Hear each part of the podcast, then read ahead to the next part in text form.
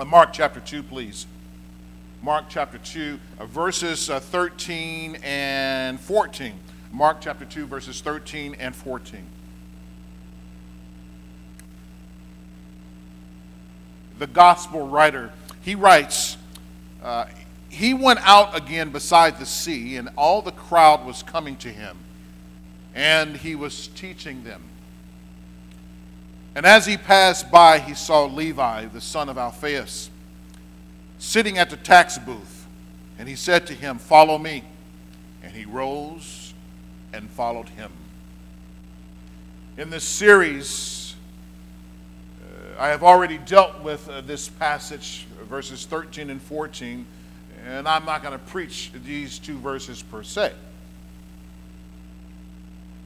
The other message in which I dealt with 13 and 14, and dealt with the fact that Jesus calls us to follow him.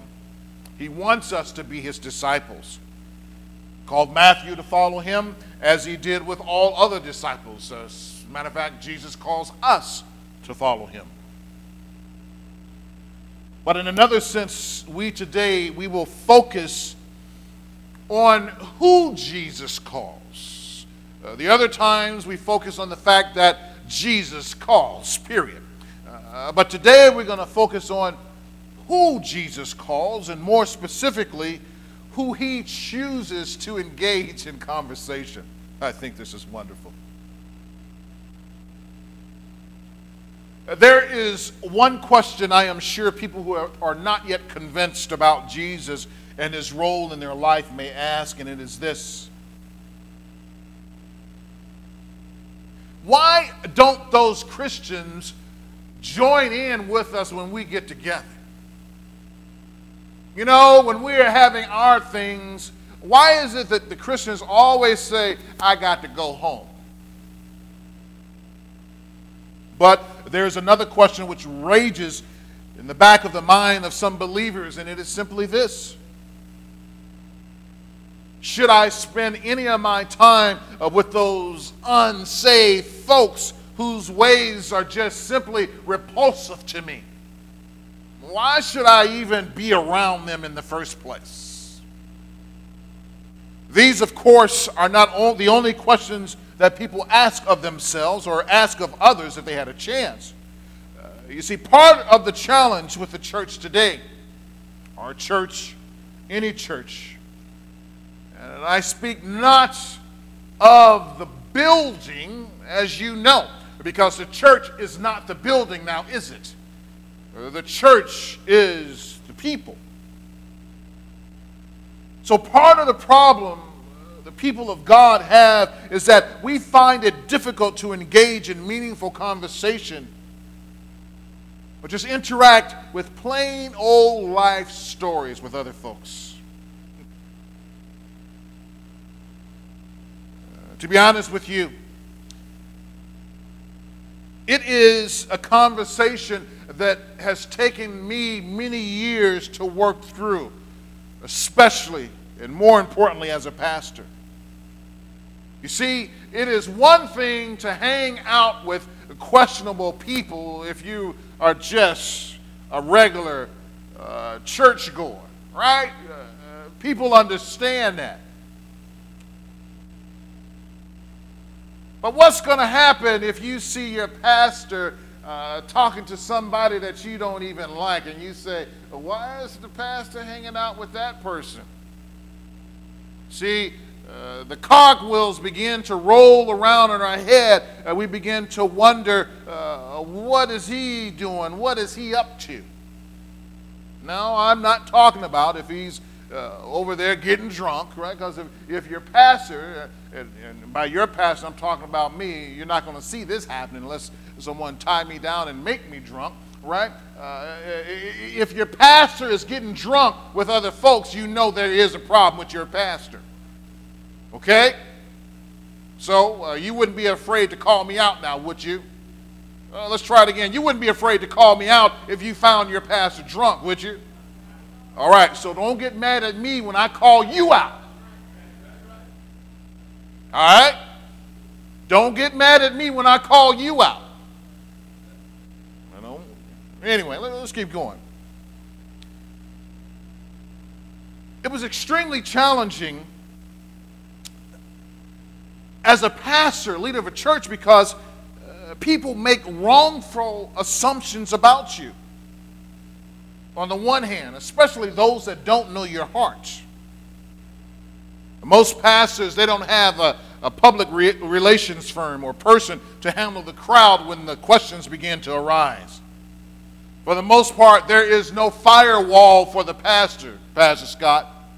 You don't get a firewall.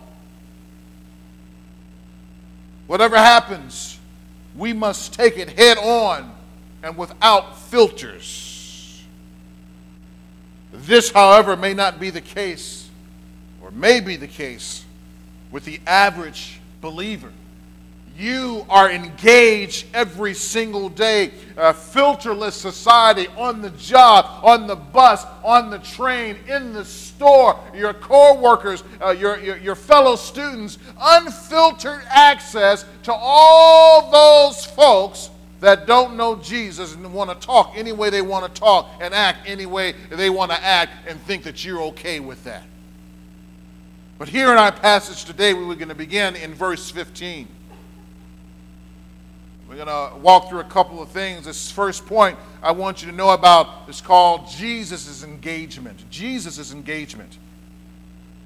Mark chapter 2, verse 15. And as he reclined at table in his house, many tax collectors and sinners were reclining with Jesus and his disciples. For there were many who followed him. And the scribes of the Pharisees, when they saw that he was eating with sinners uh, and tax collectors, uh, said to his disciples, they didn't tell Jesus this, they told his disciples. Uh, so why does he eat with tax collectors and sinners? You notice that uh, in verse uh, 16 it says that he was eating with sinners and tax collectors. And now it says he's eating with tax collectors and sinners.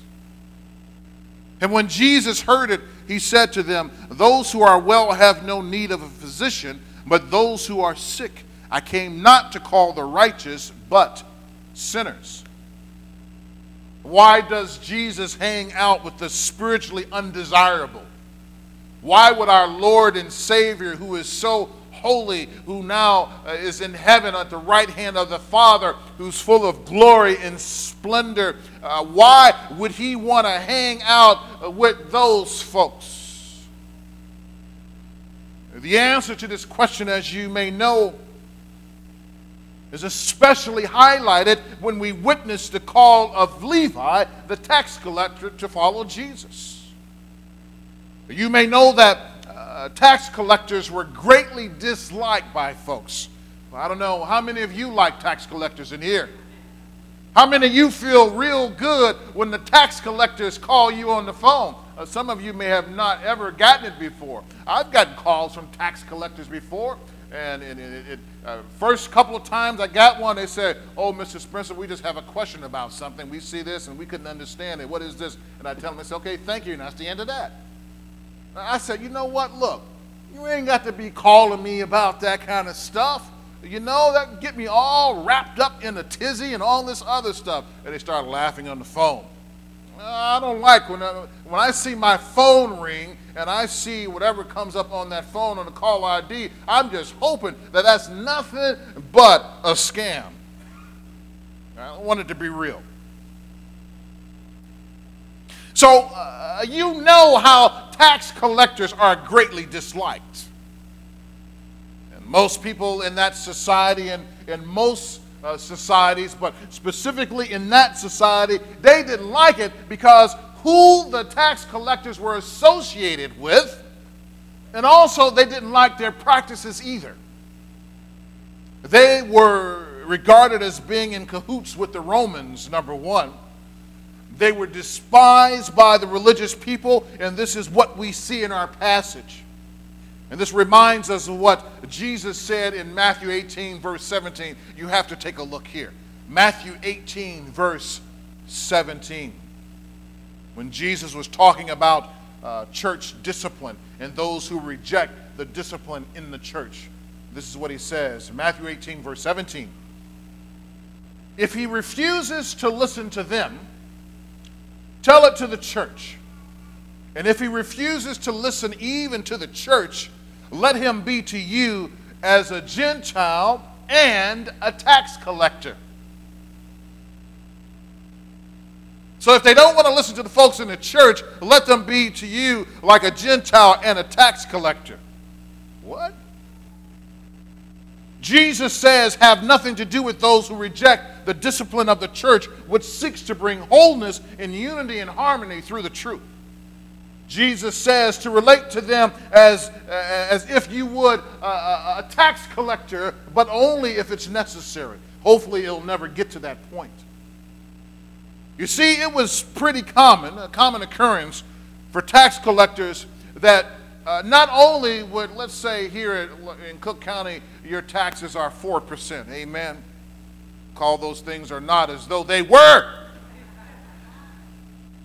Uh, let's say that your taxes are 4% and you receive that tax bill in the mail. So uh, the tax collector comes knocking on your door, right?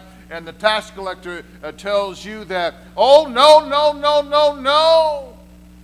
Your taxes are not 4%. Uh, you, you owe 12%. And you're like, well, my bills say only 4%. The tax tax collector said, No, no, no, you don't get it. If you don't pay this 12%, you're going to be in trouble. You're going to be in trouble with me and everybody else. So you need to pay up. And you knowing in your heart that you really can't do anything about it, it's like, what do you do when you go before an unrighteous judge? You have the judge who's unrighteous. You have the lawyers who are unrighteous. You have the officers of the court who are unrighteous. And they tell you, you must do this. What are you going to do? So you pay up reluctantly. You see, uh, those additional fees that these tax, tax collectors added on was for themselves. They said, I'm not going through all this without getting a little bit more out, even though they got a salary. Uh, they wanted a little bit more out of it. So they would tag on and tag on. So, as you can possibly imagine, uh, this created a great deal of distrust and even hatred for these individuals. Now, imagine what people would begin to think about Jesus. Jesus, our Lord and Savior, who hung out with people who were dishonest.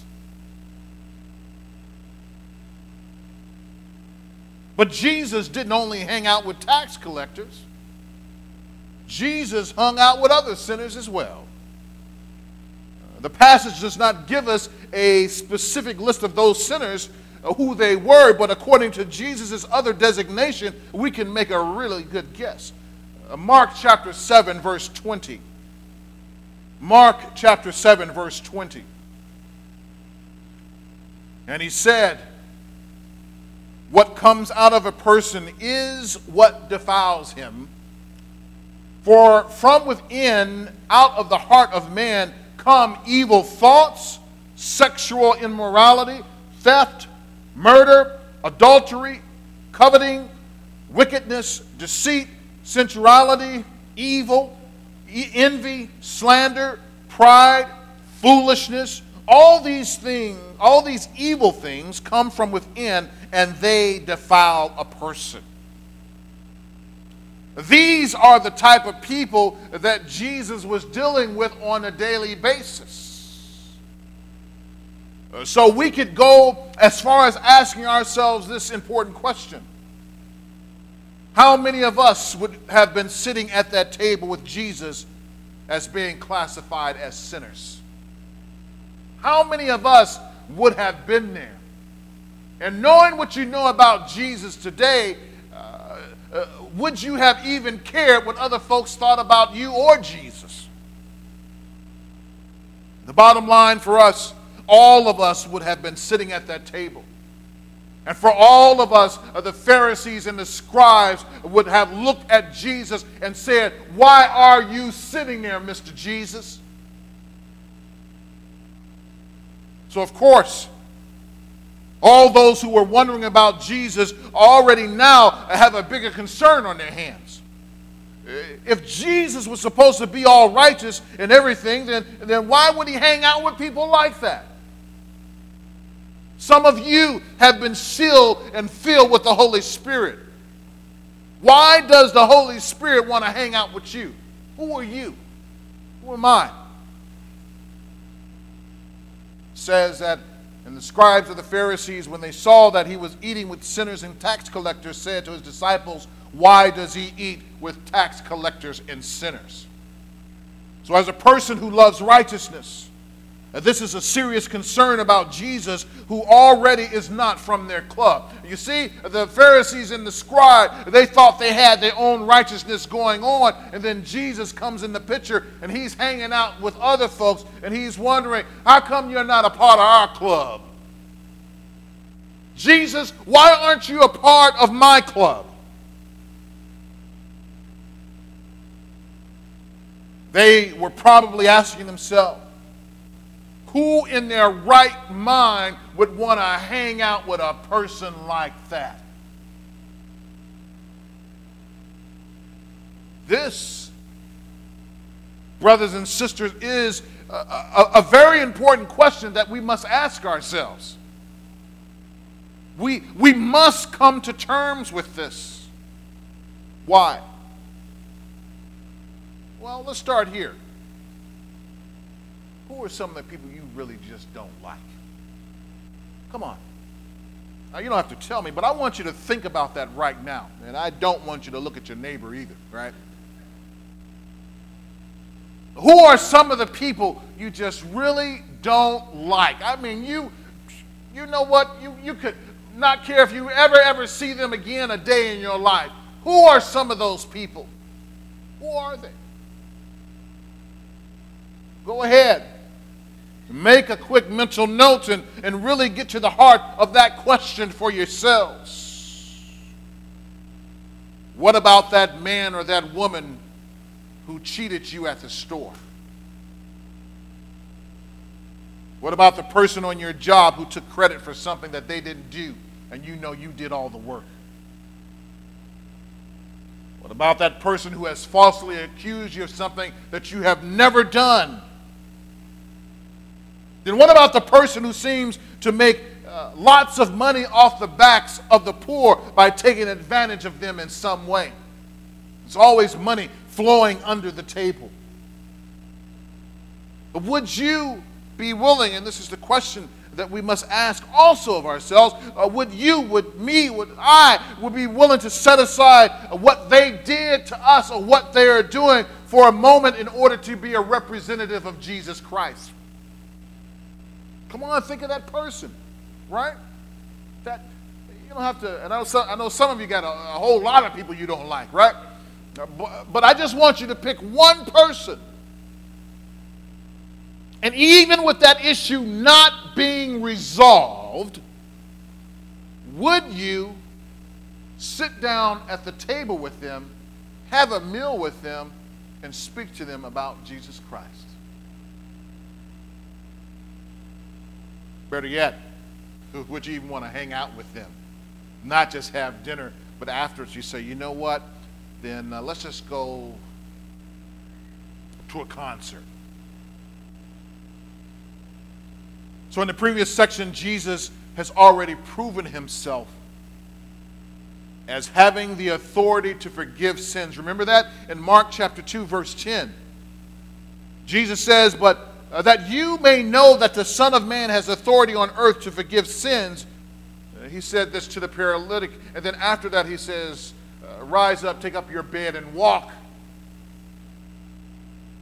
And he speaks of this ability that he has the authority to forgive sins. Now, let's put this together now. So, if you think about it, there is this smooth transition from Jesus proving uh, his authority to forgive sins into our current situation. Jesus proves his worth uh, through his authoritative stance over the realm of an impossible physical disability. So, it would make sense to us all uh, if you have the ability to, uh, to help people. Wouldn't you want to be in a place where people could take advantage of your abilities? So again, Jesus says, I have the authority and the ability to forgive sins. So then, okay, why was Jesus then sitting at the table with sinners? What do you think Jesus was planning on doing? He was planning to forgive sins. the police, God bless their souls, they show up in places where most of the time people want their help in an immediate time of need. If you had an emergency at your house or in the street and you call the police, you don't want to turn around and find the police at Dunkin' Donuts, would you? You want them to be there to help you. Now, this is exactly where Jesus is. He shows up where people need him. And oftentimes, uh, they once they hear about them, him, they want to invite Jesus into their sphere of living. And this is how he then responds to them. Mark, in chapter 2, this is verse 17. Those who are well have no need of a physician, but those who are sick. I came not to call the righteous, but sinners. And did this mean that Jesus was not calling the scribes and Pharisees because they themselves thought that they were righteous? They thought that they were okay. Did Jesus say this to exclude them because they were already righteous? No. It meant that all those who realized that they were sick, or someone called their attention to them to say, You know what, you are sick and you are in need uh, of a Savior, uh, he called them all. See, unless you are convinced by your circumstances or by being persuaded by another, you will continue along the same path you have always walked. If you don't know that you are sick, then you're going to act like you are not sick unless someone points it out. Have you ever cut your finger or, or, or, hurt yourself and you were bleeding and didn't know it? And then someone turned to you and said, You know what? You have a sore. You are sick right here. And you say, Oh, I didn't even know that. You see, Jesus, he's calling these folks and he's saying, You are sick. You are ill. And their response should be one or two things. They're either, either, yes, Jesus, I am sick, I am in need of a physician to heal me, or it will be to reject him altogether. I'm not sick, I'm okay. What do you do? What do you do for a person who's bleeding profusely as they're walking down the street and you tell them there's something wrong with you and they look at you and say, Ain't nothing wrong with me? But yet you can see them bleeding. And, they, and you would tell them, Look at your leg. You are bleeding there. They said, There's nothing wrong with me. No blood there. I'm okay. It's A little something, I'll be all right. And you know they're not okay. This is the very reason that the message of Jesus to the Pharisees and scribes kept falling on deaf ears. They did not understand the seriousness of their condition and therefore to the opposite approach of being confrontational towards Jesus. There is nothing like experiencing people who fight you when you try to help them. Amen? It reminds me again of uh, sometimes uh, uh, certain kids when you try to put their, their, their, their, pampers or their diapers on, and they don't want to be diapered. They just want to walk around free and clear all in the house. And you want to have them you need to lay down and let me put your diaper on and they start fighting you and all this other stuff like no no no no no. Because if we don't take care of this you're going to create a big mess. See people one thing they don't understand that when you point out their sin you're telling them that you're making a big mess of yourself that if you're not careful uh, not you, you're just going to end up in a place that you don't want to be and no one wants to be around you so those who are willing uh, to interact with Jesus receive awards unspeakable. Those who remain ill and rejected his help would have rele- been relegated to an eternity completely separated from God. In all of this, Jesus invited us to receive his cure for a spiritual sickness. But then he also models the need for his people to enter the realm of the spiritually sick as well. uh, please turn with me very quickly to 1 Corinthians chapter 5, verse 9. 1 Corinthians chapter 5, verse 9 and 10.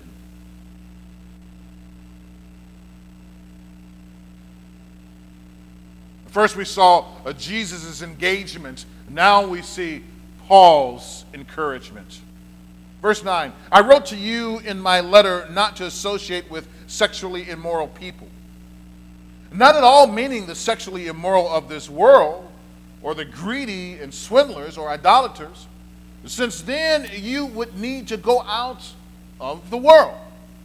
Uh, Paul, he takes up this, uh, this mantle and encourages believers to enter into uh, the realm where the unsaved exist.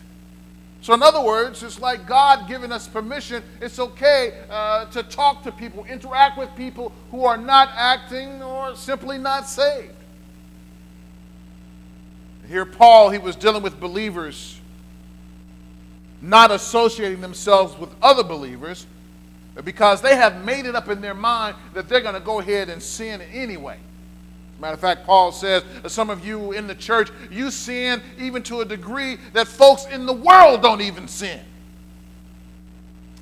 I was in the uh, uh a conversation with someone uh, yesterday, and um, I was having uh, this talk, and we began to talk about worship in the church, and I began to ask a question about a, a certain individual, and, uh, and, and, and then when I asked a question about the certain individual, I said I wanted to know whether this individual who does this worship here, I just I said, I'm going to be honest with you, I want to know if this person is gay.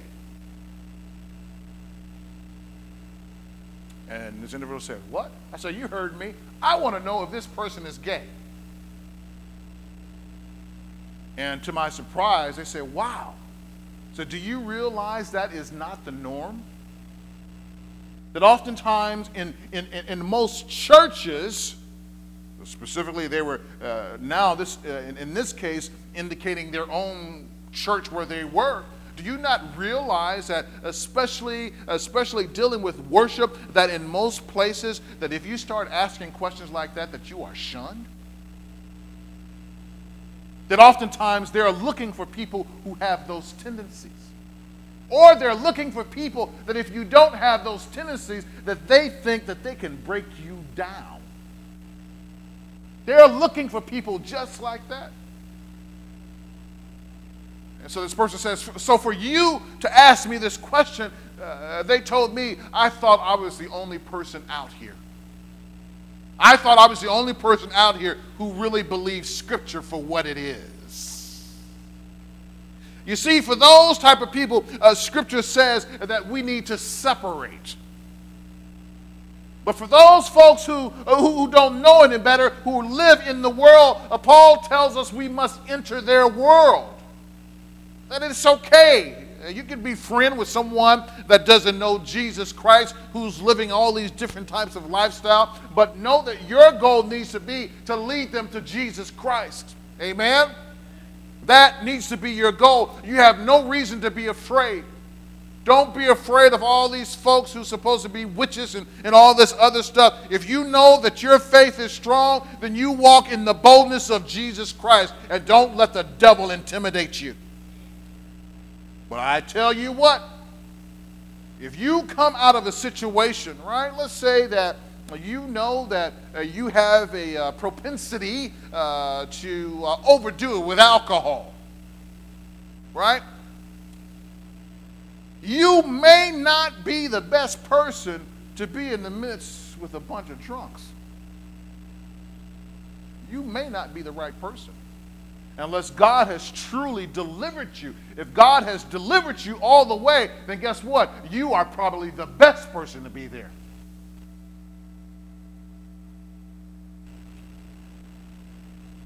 So now Paul says if we keep ourselves out of the world, then who would take up the mantle to tell them about the goodness of Christ? So if, we extract ourselves out of the world in your profession and in all your dealings, then who's going to tell the world about Jesus Christ? Who's going to do it? And I tell you, there is a, a, a, world to be saved, and Jesus Christ has called us to do it. To witness to the sexually immoral, the greedy, the swindlers, the idolaters, those folks who cheat you and treat you bad, that Jesus wants you to witness to them. These are the same type of people that you and I encounter every single day. And don't they make you tired? Matter of fact, you make you tired. Then finally, our involvement. Uh, 1 Timothy chapter 1 verse 16. 1 Timothy 1 verse 16. Uh, Paul says, "But I receive mercy for this reason." So Paul says, I received the mercy of God. I was once a Pharisee of the Pharisees, and I did all this stuff to believers, uh, people of the way, but God had mercy on me. And he says, God had mercy on me for this reason that in me, as the foremost, Jesus Christ might display his perfect patience. Here it is, as an example to those who were to believe in him for eternal life. You are it, brothers and sisters. You are the one that your family is waiting on.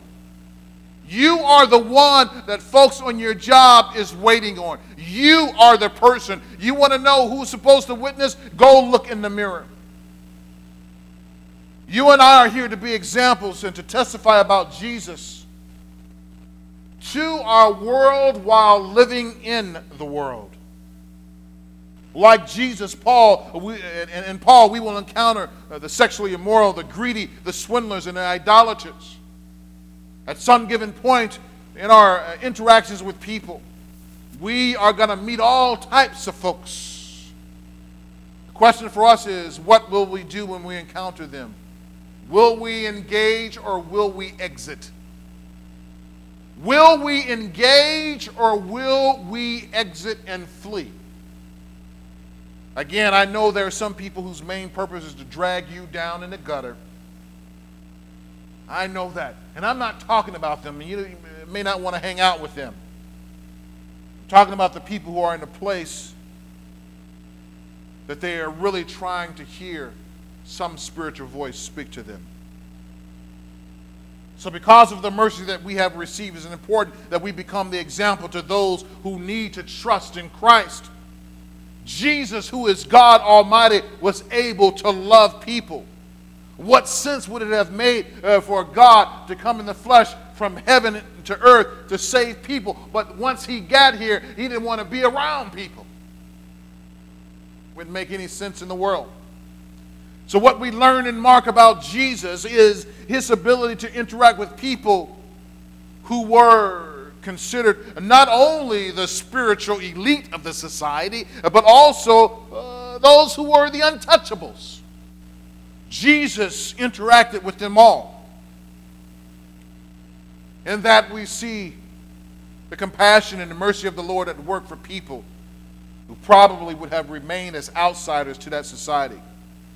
Jesus know that he had no ill will towards people.